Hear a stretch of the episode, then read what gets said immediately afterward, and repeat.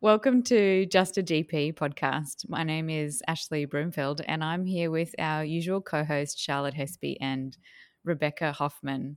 And we're also here with Duncan Mackinnon. And I'm so excited because today's the first time that we're recording our podcast where we can actually see each other's faces. So I can see if any of my bad jokes actually land with a smile on anyone. and so far, it's just Bek that's laughing. so Today, we're going to talk with Duncan all around his recent award of GP of the Year and what the things were that Duncan did that encouraged the people around him to nominate and then become successful in the winner of this award.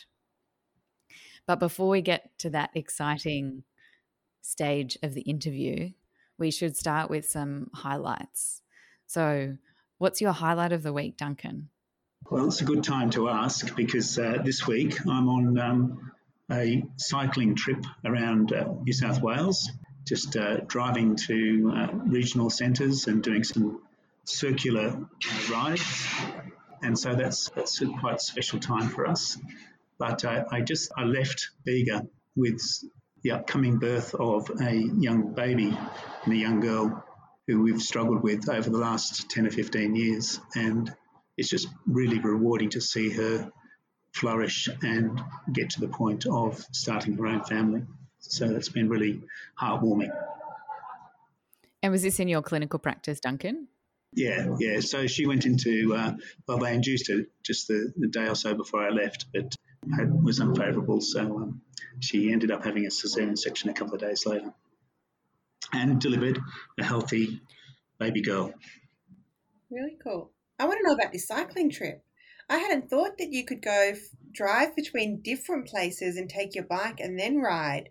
That takes all of the hard work out of getting from point A to point B. So you're not cycling between Bega and Bathurst. You drive out to Bathurst, then you get to do the amazing bike around Bathurst.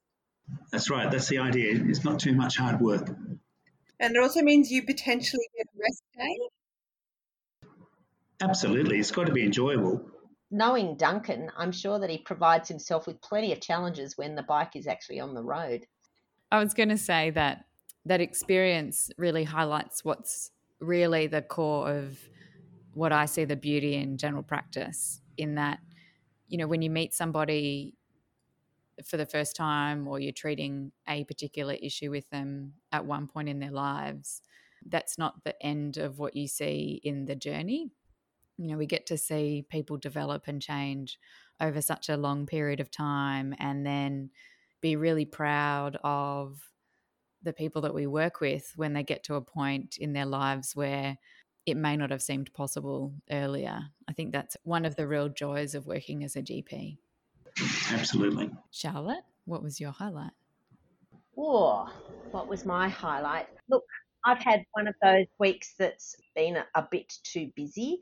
So for me, one of my highlights is the things I do to feel creative. And so I've, in the last few weeks, given birth to a sourdough baby and I've created it right from the very beginning. It took a lot of love and nurturing to get it to the point that it was looking really gorgeously healthy and frothy and growing. You know, you give it a bit of flour and it, it grows beautifully. And then I did my first ever sourdough loaf and it was amazing. Not only did it look good, but it tasted good too, much to my complete amazement. And I cooked three sourdough loaves and I've given away, I've, I've even birthed off a twin baby from my sourdough baby. And so I'm feeling very, very creative and clever, even though I know I'm well and truly behind the COVID sourdough baby craze. But, you know, now that we're sort of past the COVID thing, I felt like I could do it. You know, this is my creativity now. Have you got the culture? Yeah, so that's my baby that I made. You see, you call Is it the you're culture. supposed to give it a Oh. name. So I I made it from scratch. You just make it from flour and water. What did you name your sourdough baby? Well, it's just called sourdough baby at this point in time. Oh. I'm supposed to name my cello, and I haven't come up for a name for it yet. The trouble is, it's so successful that you end up eating bucket loads. So you're saying that I'm likely to now create myself a diabetic belly with too much sourdough baby. you might develop a COVID belly. Yeah, yeah. Anyway, at this point in time, it's a joy.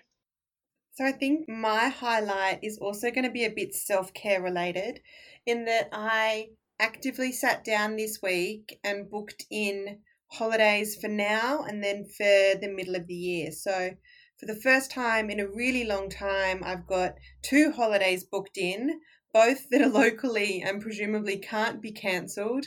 And I'm actually really excited to be back at the making plans and preparations and looking at options and talking about holidays again because I think I've been so fearful about talking about them for a long time that actually having the opportunity to do that that planning process I've really missed. So I'm really excited to have a couple of things planning and booked and in process. That sounds like fun, Bek. Yeah, it's cool. It's half the enjoyment, isn't it? Oh, really? I don't like the planning part of the holiday. I like just getting on the holiday and doing the holiday. So I was going to suggest that Bek could plan a holiday for me and anytime. A lot has happened in the last couple of months for me. I left a clinic that I was working at for five and a half years spent a bit of time figuring out what it was that I was going to do next. And I'd finished a bunch of new qualifications last year and started a, a master's. I was trying to figure out how I could grow that part of my practice now that I'm no longer a new fellow and I'm technically considered a mid career GP, which I also think is very amusing.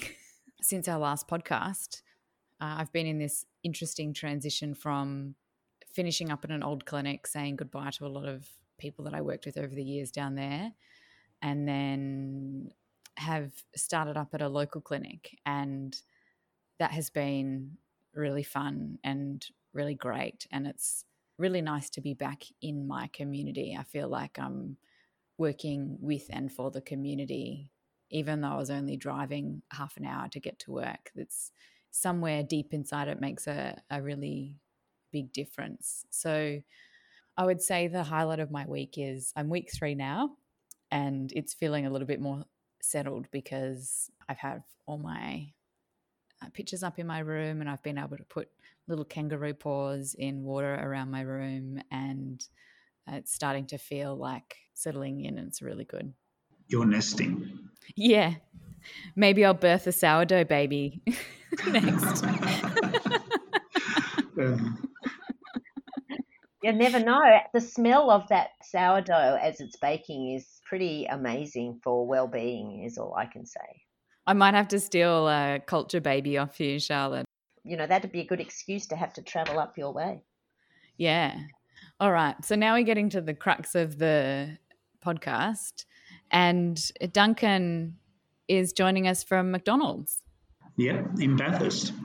So Duncan, you were awarded GP of the Year for 2020. So, why do you think that someone in your life nominated you for this award?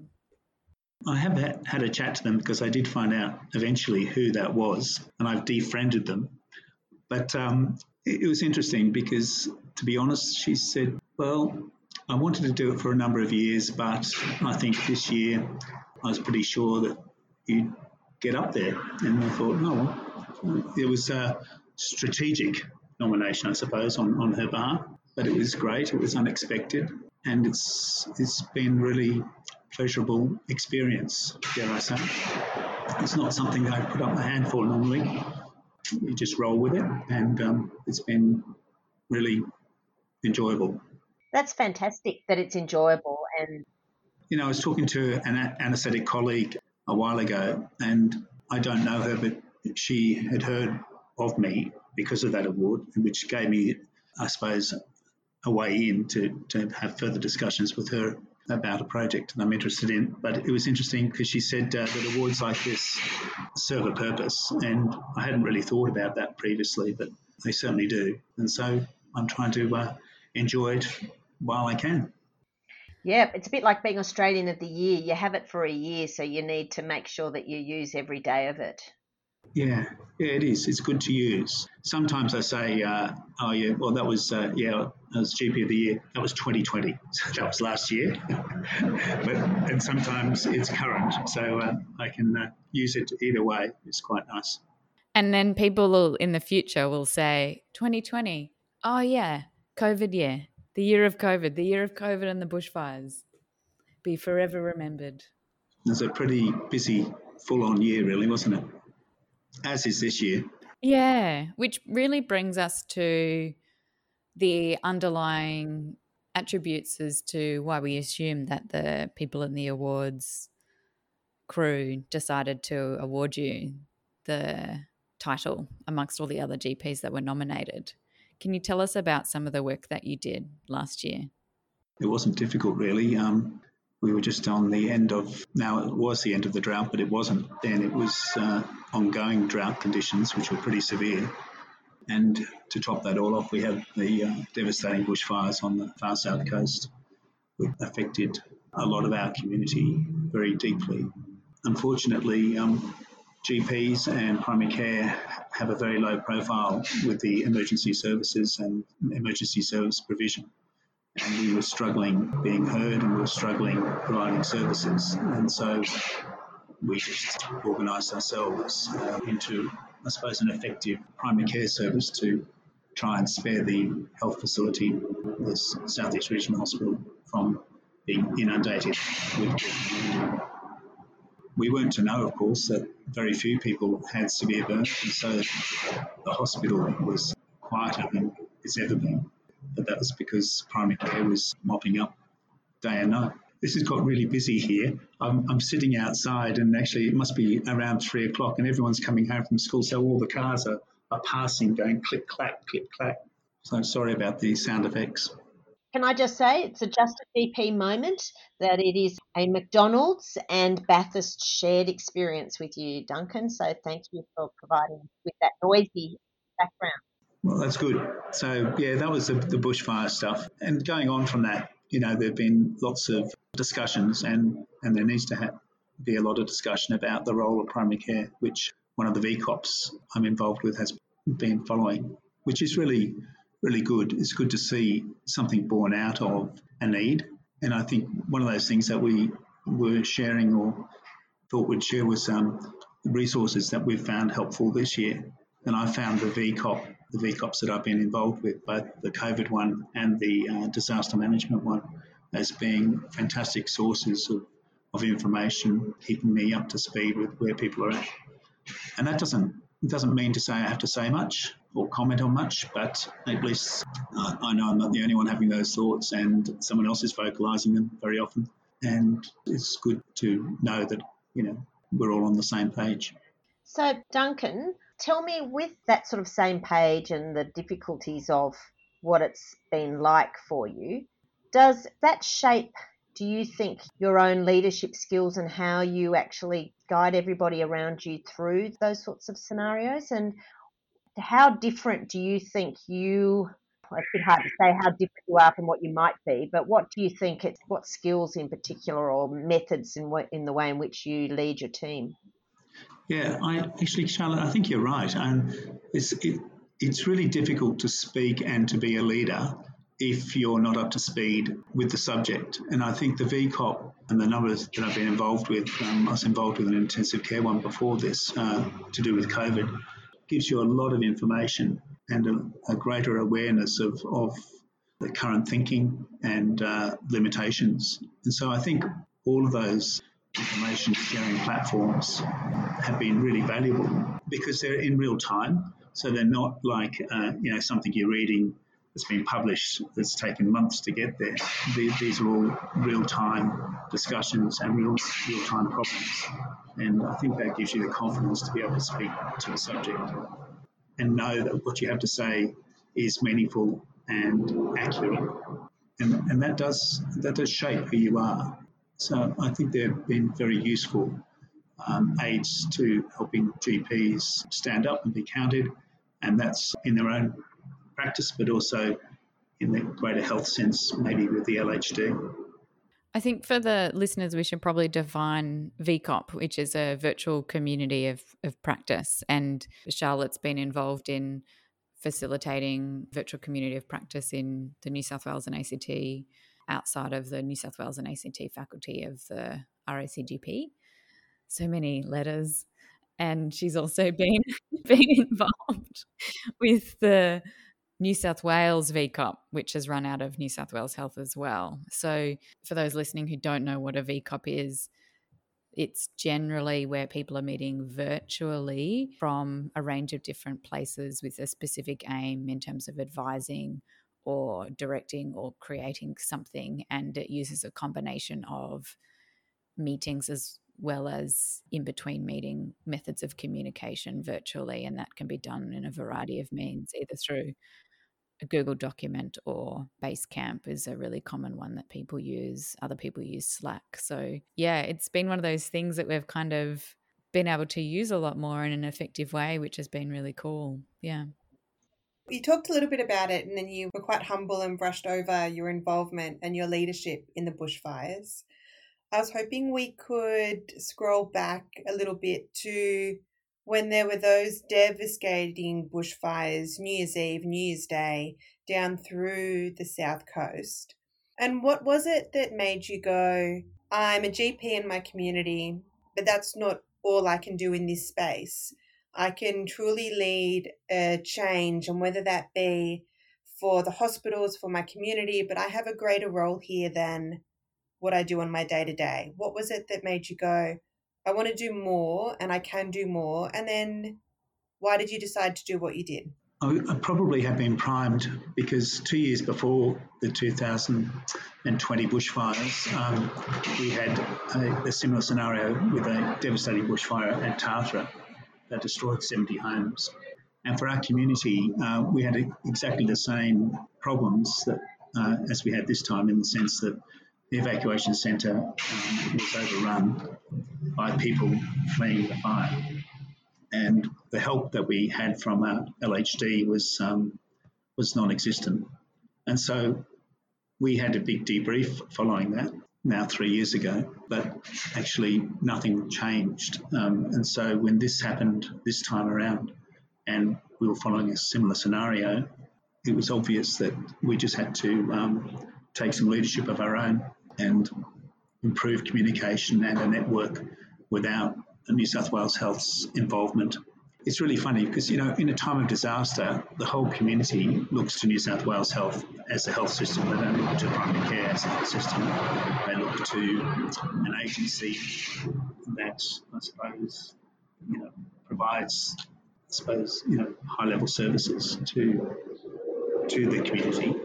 And they don't really look at primary care as being coordinated enough for an entity eh, to take leadership. Can I say, Duncan, at this point, that it sort of sounds like you're having a disaster happening around you at the moment? yeah, it was a trailer with a lot of tin going over a couple of speed bumps. yeah, and I, also the other the other issue too, I suppose, is I'm I'm what's called the GP liaison officer for the Southeast Regional Hospital, and in that role, I kind of feel that I have an ability to make them accountable to, to primary care a little bit, to the community. That, that role is meant to improve the integration between the hospital system and, and primary care. Um, and it's part funded by the LHD and part funded by the PHN in Southern. And so I suppose I feel I have some role and authority to, to speak up for primary care and make sure that it's heard. And how did you do it? How did you change the conversation from being in disasters, we look to New South Wales Health? And was it your answer of that it purely was non existent and so we had to look elsewhere? Or did you have a communication strategy or a word of mouth strategy? Yeah, so I mean, I think we, we had already been using WhatsApp in our workspace as a way of informing people that maybe someone was unwell or had some issue that they couldn't attend. And that what that did basically was allow people who may have been on a day off without putting any particular pressure on them to pipe up, oh look, I can I can come in and I can help. And that was uh, for reception staff as as well as nurses and, and doctors. And so we use the same kind of thing for communication around the fires. And what, what we did, because I had the other practices principals numbers in my phone, so I invited them to a WhatsApp group along with the pharmacists and the St John's people who were running, or meant to be staffing the evacuation centre, and as well as the, the DMS at the hospital. And the beauty of that was that it it allowed all of us to know what the conversation was or what problems were, and if anyone had a solution, to be able to put up our, their hand and, and say, I can I can feel this, or we can we can manage this after hours care. So it meant that the practices could organise to do weekends on call and nights on call. At that stage, we were living at the practice anyway because we moved in from, um, from where we lived and we had eight families living at the practice actually, and their dogs. So it was it was a very busy place, but it allowed us to be available for, for St John's to send people directly up. We're only 500 metres away from the evacuation centre, and they have the, the contract, if you like, to run first aid services in that centre. But they were very glad to have um, someone they could refer people to easily that didn't need an ambulance. So, you know, those triage categories you know, four and five, maybe three, four and five.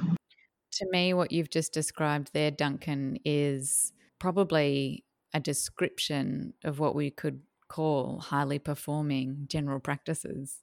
You know, the the use of available technology and responsive to the community need and what the community was was requiring at that point in time. The rapid communication between sectors of the healthcare community and it not being siloed because of different funding streams or service provisions. And also a testament to the wonder of working in a regional or rural area where it's possible to do those things because we often know the other practices and know a lot of the other doctors in our footprints and, and are able to have that sort of connection not only in the places that we live, but also with the other services around us.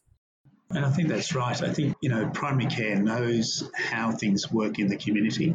And, you know, even though it's really interesting, you know, the hospital is part of our community, but they actually don't know how services are accessed outside of what they themselves provide. They don't network with um, service providers outside of their own region. So primary care is ideally suited in disasters to, to take that lead and to know where the resources are and how to access them and how to use them appropriately. What's next? Where do you hope to go with this award? Well, what next is the COVID vaccination stuff, which is a challenge. That's a really a really big issue. If you could share one tip, resource, or something that's going to help other GPs listening to this episode and go, oh, yes, that's awesome. And I'm going to be really specific with you here, related to, you know, the kinds of things that you found useful last year. It doesn't have to be COVID related, it can be anything, but, you know, something that's recent for you that you found that was really helpful for other GPs. I think we just need to have faith in ourselves to, to stand up and be counted. And um, very often we might be in a community and work there for a long time. And people do respect what we do, but they won't tell you that. But if you do stand up, then you'll find that people are grateful that you have and they're very supportive. Um, people um, look for leadership, and there isn't a lot of leadership around. So I'd say don't be frightened to, to do what you think is right and what needs to be done when you need to do it. I think that's a great tip. And I think as GPs, we often underestimate the voice and the leadership that we can have in a local community in those sorts of circumstances. So I definitely agree. Charlotte? Thanks, Duncan, for a thought provoking conversation. From me, look, I, I, might just bring back to basics because I've actually found the New South Wales Health website has been ridiculously helpful this last year, and I've been really appreciative of their transparency and their ability to actually share with us very regularly, and regularly by regularly I mean on a 24-hour basis, you know, information that as a GP has been extraordinarily helpful. And then on top of that, I've been really appreciative of the RACGP for also linking to that website and to other resources that we've been creating. And so I suppose I want to just do a, a thank you to both those websites and remind everybody to go and look for them because a lot of the time when people say, Oh, I'd really like it, that resource is actually already there, either on the RACGP website or on New South Wales Health. And we you know, we've been extraordinarily well supported by both those systems at gathering everything. The RACGP from all around the nation with GP resources and New South Wales Health, who've actually put together a group that gathers all the international data, not just, you know, local stuff to, to assist. Bek? I'm going to be a little bit of a oldie but a goodie. But our practice actually took a long time to get into eScripts, and we've only done them this week. And I love them so much. I think I only print a paper script once a week. I absolutely love the e scripts. My patients love them. It makes telehealth so much easier than before, not having to fax them to known pharmacies. So I'm just advocating that if you haven't done e scripts because you're worried in any way about them, don't be. They're amazing. My all of my patients find them so well received, and I've honestly had no troubles at all with them in the five days I've been using them. yeah, there's always that fear of like, is it going to break the system? So I think something that COVID year, i.e., 2020, has taught us is that we can adapt quickly and even though there's some difficulties that generally it kind of washes out in the end. My resource is just around the fundamentals OTP, so opiate treatment program course. Previously, to be able to prescribe opiate treatment replacement for patients in general practice within our little number that we're allowed to do without doing the full course, the New South Wales Health they've created a fundamentals course, which is only 60 minutes long. So it makes it like a really easy way that if someone's coming in needing help and you can get external support, that it's not as onerous as it was before to be able to start providing that treatment for people, which is really great. So that sounds like we've come to the end. And we're going to have to say farewell and leave Duncan to his McDonald's environment and lots of trucks. Thank you so much for sharing some of your holiday time with us, Duncan, and have a great week of cycling. Enjoy your uh, cheeseburger. uh, I don't think so. bye bye.